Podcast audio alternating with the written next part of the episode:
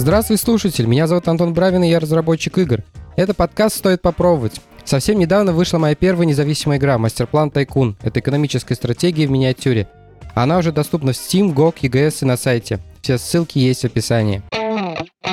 Я большой поклонник Индиана Джонса. В детстве, наверное, эти первые три фильма я затер просто до неузнаваемости эти кассеты. Каждую неделю, наверное, смотрел на пару с крепким орешком. Мы посмотрели пятую часть, и я, в принципе, понимаю, за что ее все хаят. Но мне было приятно. Фильм был классный, хотя он больше, на самом деле, похож на видеоигру. Вообще интересно, как франшиза сделала вот это вот полное кольцо. Типа сначала появился Индиана Джонс, из Индиана Джонса появился Лара Крофт, из uh, Лары Крофт вышел Uncharted, и теперь пятый Индиана Джонс просто копирует Uncharted, не знаю, половину, наверное, всего, что там есть. Там очень много графики. В самом начале фильма нам показывают молодого Индиана Джонса, то есть омоложенного через э, нейронки какие-то. Выглядит примерно как в третьем фильме. Иногда выглядело кринжово, но, если честно, я все прощаю этому фильму, потому что, на мой взгляд, это отличная картина, чтобы отправить э, франшизу на пенсию. Ну, или, может, ее перезапустят не знаю. Там сейчас кто-то, по-моему, по ней игру делает уже года три, но, походу, там не так все гладко, поэтому э, надеяться не стоит.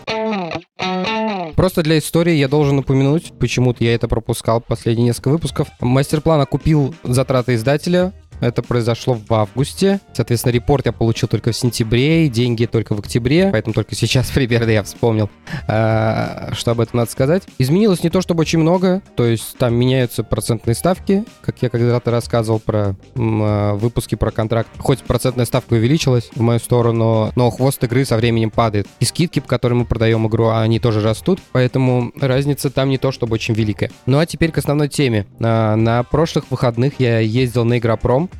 Это выставка слэш-конференция про разработку игр. Сначала я сказал для разработчиков, но потом понял, что она не для разработчиков, на самом деле, а про разработку. Те конференции, которые раньше проходили в России, их не стало, а, поэтому, естественно, появляются ребята, которые хотят занять их нишу. Появились такие ребята, назвали себя Игропром, словили за это кучу хейта от сообщества. Ребята копошились, копошились, выплывали как-то, проводили какие-то мероприятия и не сдались в итоге. Они сумели дотащить до конца свою конференцию. Проходила она на ВДНХ.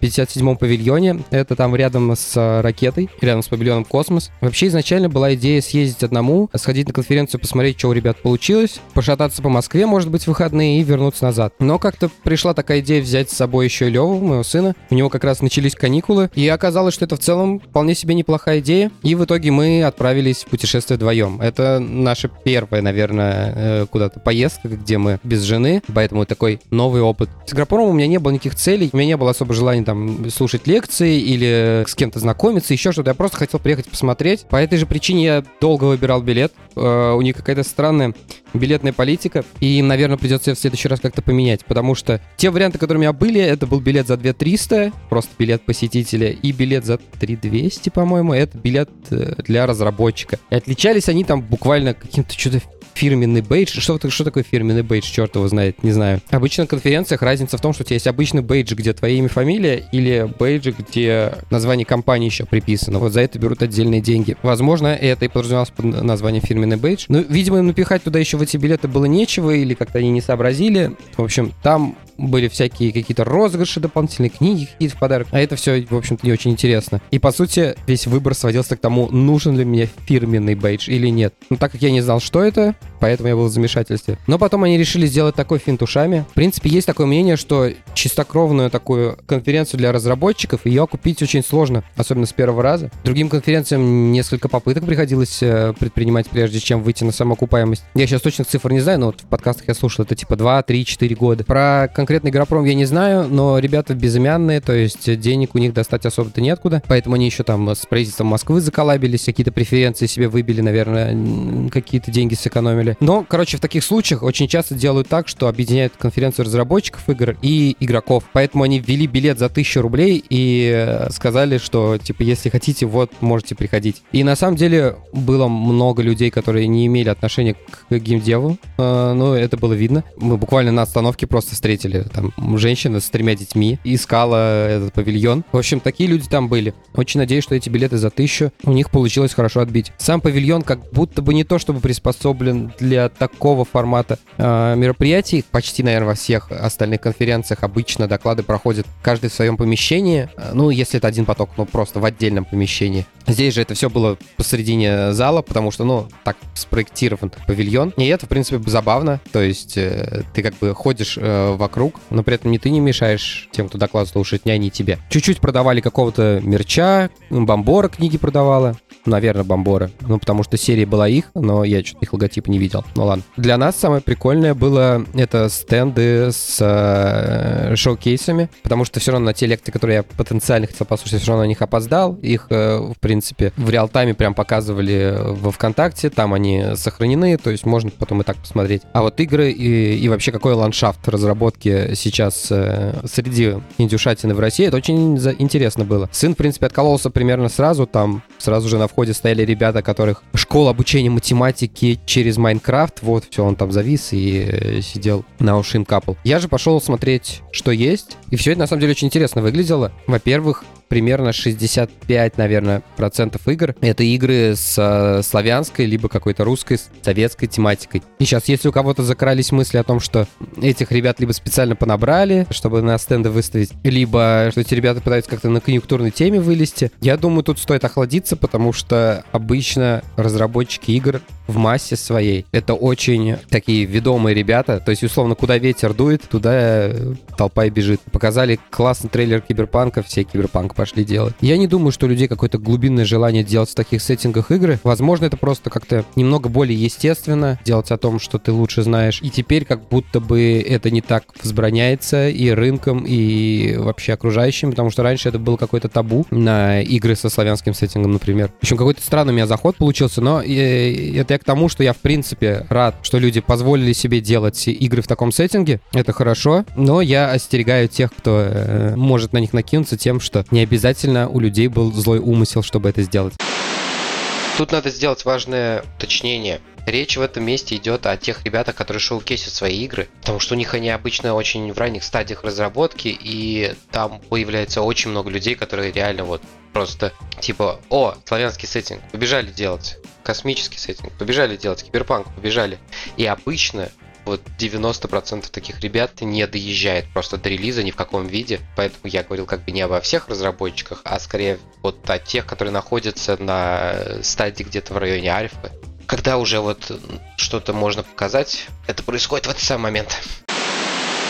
Например, один из разработчиков, я какие-то вопросы, что-то у него спрашивал, и он говорит, у нас игра э, в сеттинге всякой вот этой славянской мифологии, вот этих всех тварей, леших и прочим, и сказок Пушкина. То есть ребята решили свалить в один котел целый э, культурный ландшафт, и пару басен одного писателя. В общем, я не думаю, что э, люди действительно это делают намеренно. Прикольно было, что стенды даже были каким-то образом как будто бы рассортированы. То есть в одном уголке были стратегии, какие-то похожие на это дело игры. Отдельно был закуток с э, графическими новеллами, откуда я, естественно, сразу же выбежал. Отдельно была зона для игр 16+, я так понял. Там даже стояло два паренька на входе. Ну как на входе, это просто зона, обнесенная ленточками, условно. Но меня туда, в общем-то, без проблем пропустили с ребенком. Я только примерно примерно ближе к выходу понял, что э, здесь какие-то типа невозрастные игры должны показывать. Но, в общем, на самом деле там ничего такого нет. Э, дитё не шокировалось. В общем, просто какое-то странное ограждение для тех, кто туда идет без взрослых. Были, конечно, странные ребята, которые делали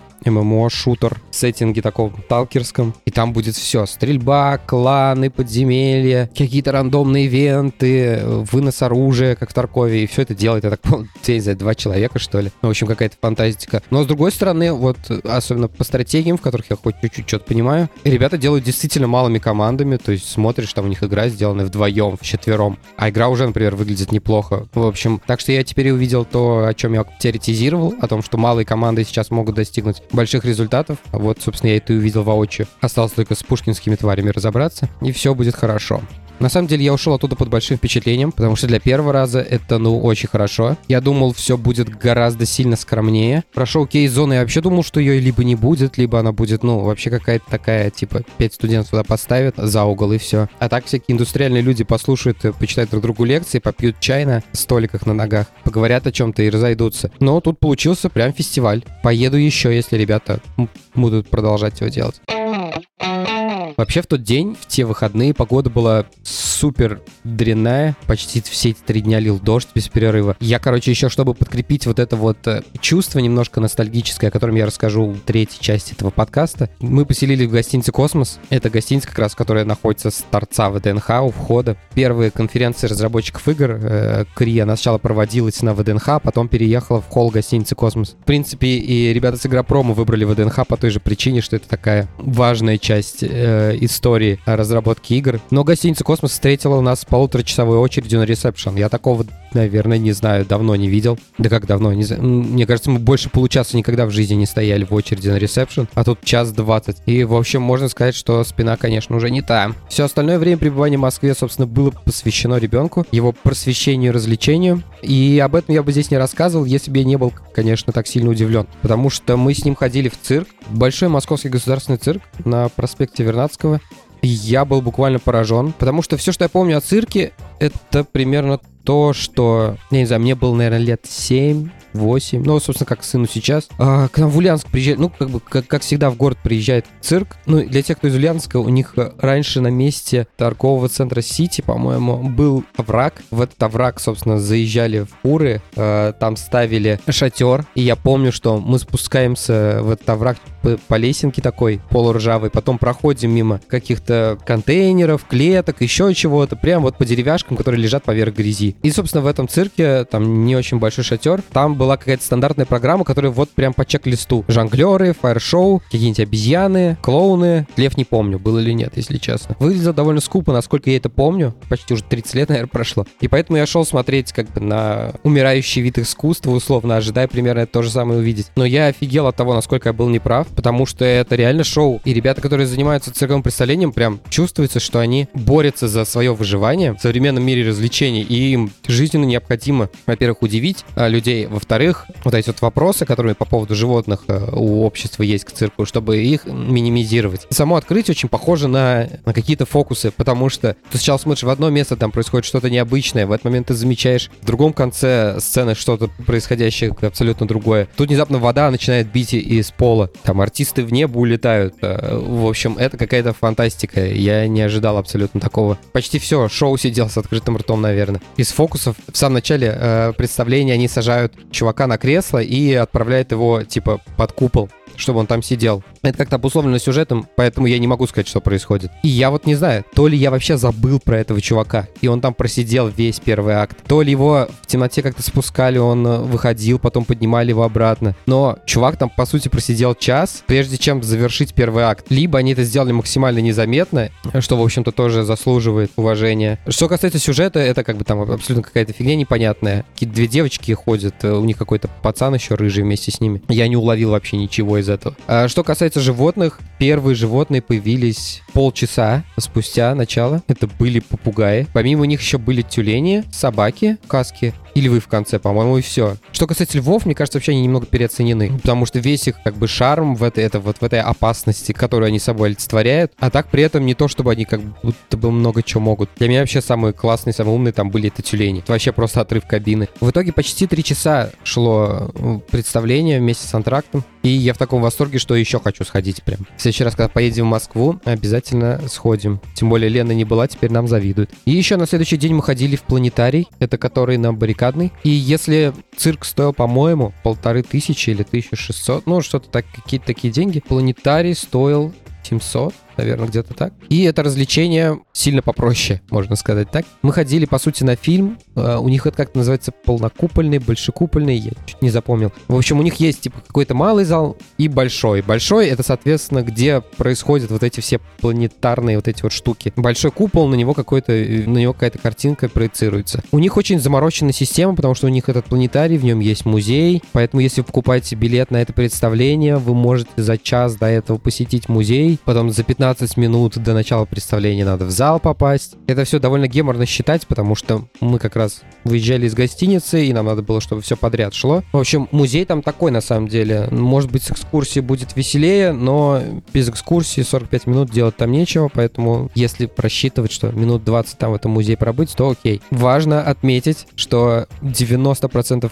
публики, которые туда ходят, это дети как раз, не знаю, второго, третьего класса. И даже в этом огромном помещении кажется, что ты оказался в школьной раздевалке с сопутствующими запахами, атмосферой и э, гамом что, конечно же, сомнительное удовольствие. Сам же процесс просмотра чего-то на потолке, в принципе, в принципе, прикольно. То есть там первую половину показывают, э, у них какая-то, видимо, заглушка стандартная про э, звезды, показывают созвездие, как м, полярную звезду найти. В принципе, прикольно. Показывают, как там пальцы растопырить внутри ковша надо. Ну, а потом мы смотрели фильм про что-то динозавров, собственно, про вымирание, что-то такое, про эволюцию. Ну, в общем, для второклассников самое то, э, для взрослых, ну, наверное, скучно. Ну, потратить несколько часов за 700 рублей, в принципе, сойдет. Единственное, что там иногда такие проникали вайбы, которые могли появиться, когда, не знаю, VR первый раз пользуешься, вот это вот чувство чего-то гигантского. Здесь это, конечно же, абсолютно не дотягивало до этого, до этого ощущения, потому что не, нету чувства объема, но чувство гигантского его, в принципе, и не надо воспроизводить, оно и так действительно гигантское.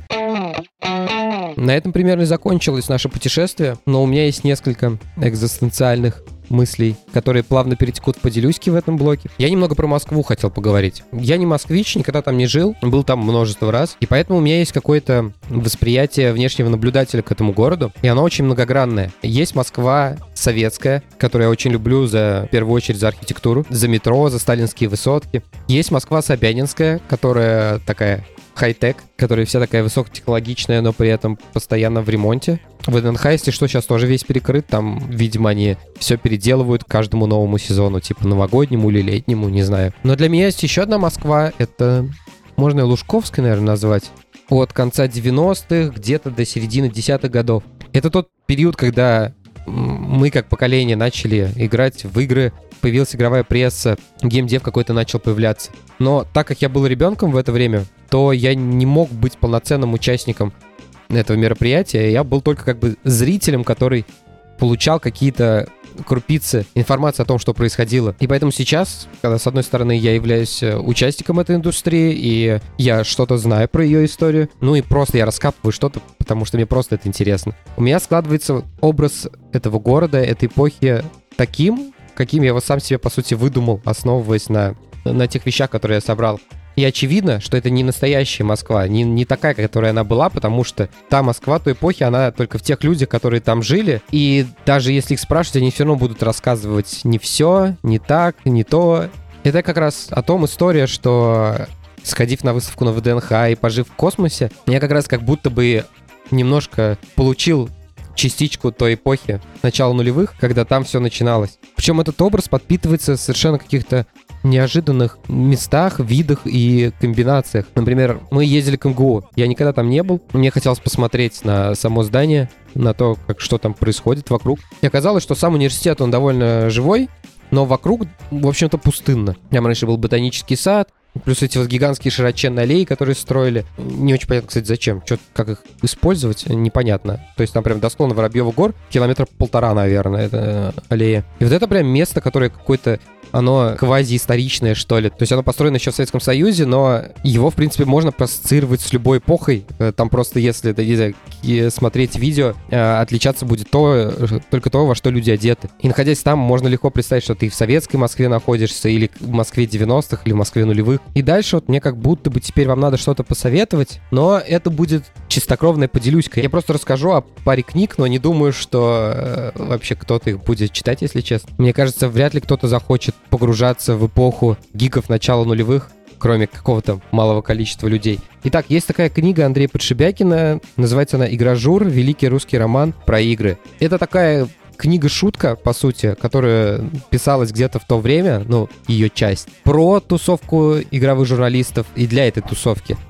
И вообще не планировалось, что она куда-то будет выходить, как книга тем более. Но так сложилось, что в 2021 году она вышла. Много очень противоречивых отзывов насчет нее, потому что есть такое чувство, что ты читаешь довольно стрёмную статью с Луркмора, с, в общем-то, довольно чернушным сюжетом, но при этом она очень неплохо погружает вот э, в эту атмосферу вот этой самой мною выдуманной Москвы начала нулевых. Я ее перечитывал уже второй раз, вот специально, именно чтобы поддержать вот это какое-то настроение.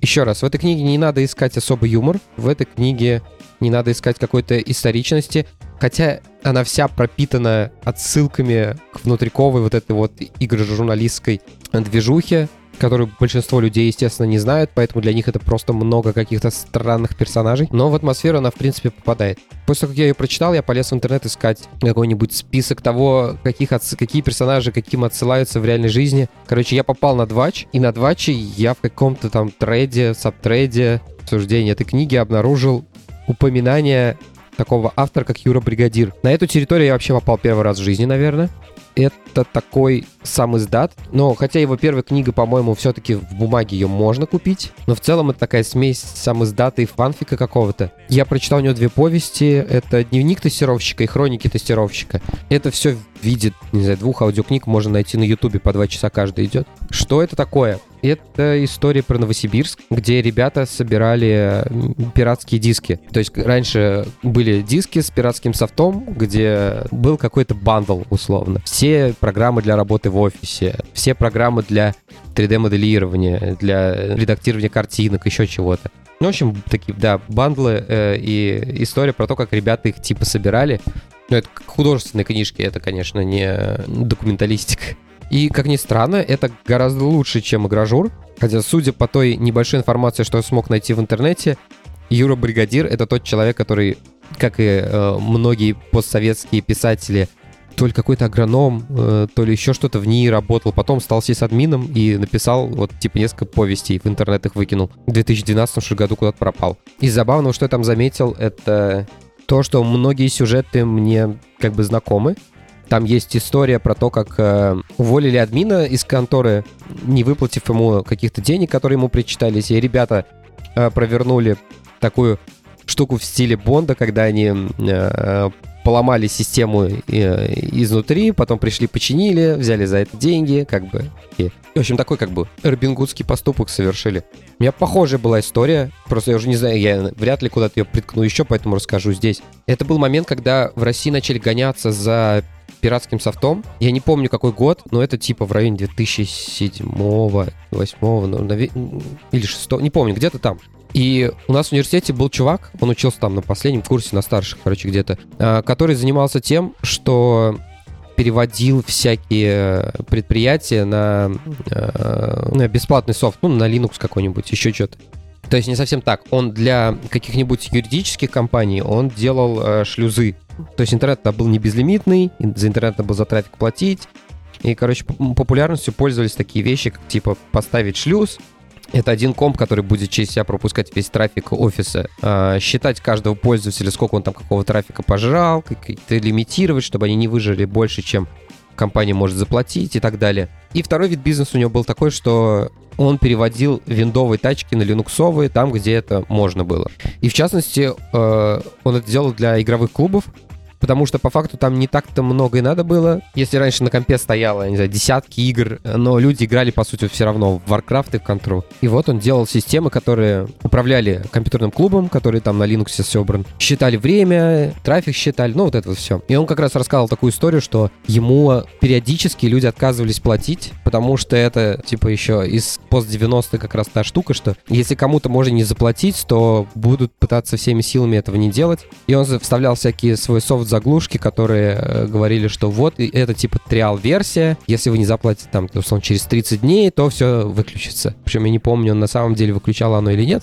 возможно, это просто сообщение было. Ну, в общем, говорит, я пару раз так попадал, в итоге вот типа пришлось сделать вот такую вот штуку. Я помню, когда он уезжал из Ульяновска, он, короче, раздавал вот эти свои халтурки, и у меня как раз компьютерные клубы достались. Я прям помню, я в одном клубе получал 2000 рублей в месяц, а в другом клубе я получал 500 рублей за вызов. В принципе, большая часть моей работы работы заключалась в том, что когда у них умирали винты, мне приходилось вынимать один винт из одного компьютера, вставлять другой и делать посекторное копирование. И это было очень долго, это могло там несколько часов занять времени, и, в общем, я там сидел, играл еще с админами обычно. В это время было пусто, в общем, так я учился в доту играть. В общем, Юрий Бригадир в своих двух повестях описал чуть ли не весь набор всяких разных ситуаций, которые происходили с начинающими айтишниками тех времен. И в отличие от игражура, вот эти произведения, в принципе, могу посоветовать. Вайп от них как будто бы читаешь очень-очень большой лонгрид на Лурк-море. В принципе, неплохо написанный.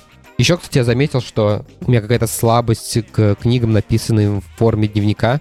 Вот, может быть, пару лет назад читал дневник книготорговца. Это про шотландский э, книжный магазин. И там чувак просто, по сути, свой быт описывает. Вот там сегодня прибивал полку. Э, сегодня отправлял книги на Амазон на склад. Пришел посетитель, который вечно воняет. Ну, в общем, в таком духе, не знаю. Мне вот, в общем, почему-то нравится вот в виде дневников это читать. Так что это еще один плюс копилочку дневника тестировщика. В этом выпуске осталось последнее дело. Это сказать спасибо ребятам, которые поддерживают меня на сервисе Boosty. Это ребята с никами «Давай писать игру на Ниме» и Сергей Иванов. Спасибо вам большое. А на этом у меня все. Спасибо, что были со мной на протяжении всего выпуска. Ставьте оценки, оставляйте отзывы на тех площадках, где вы слушаете подкаст. Тогда его смогут услышать большее количество людей. Также, если вам понравился этот эпизод, расскажите о подкасте своим друзьям. Я буду за это вам очень благодарен. Такие дела. До следующего выпуска. Пока.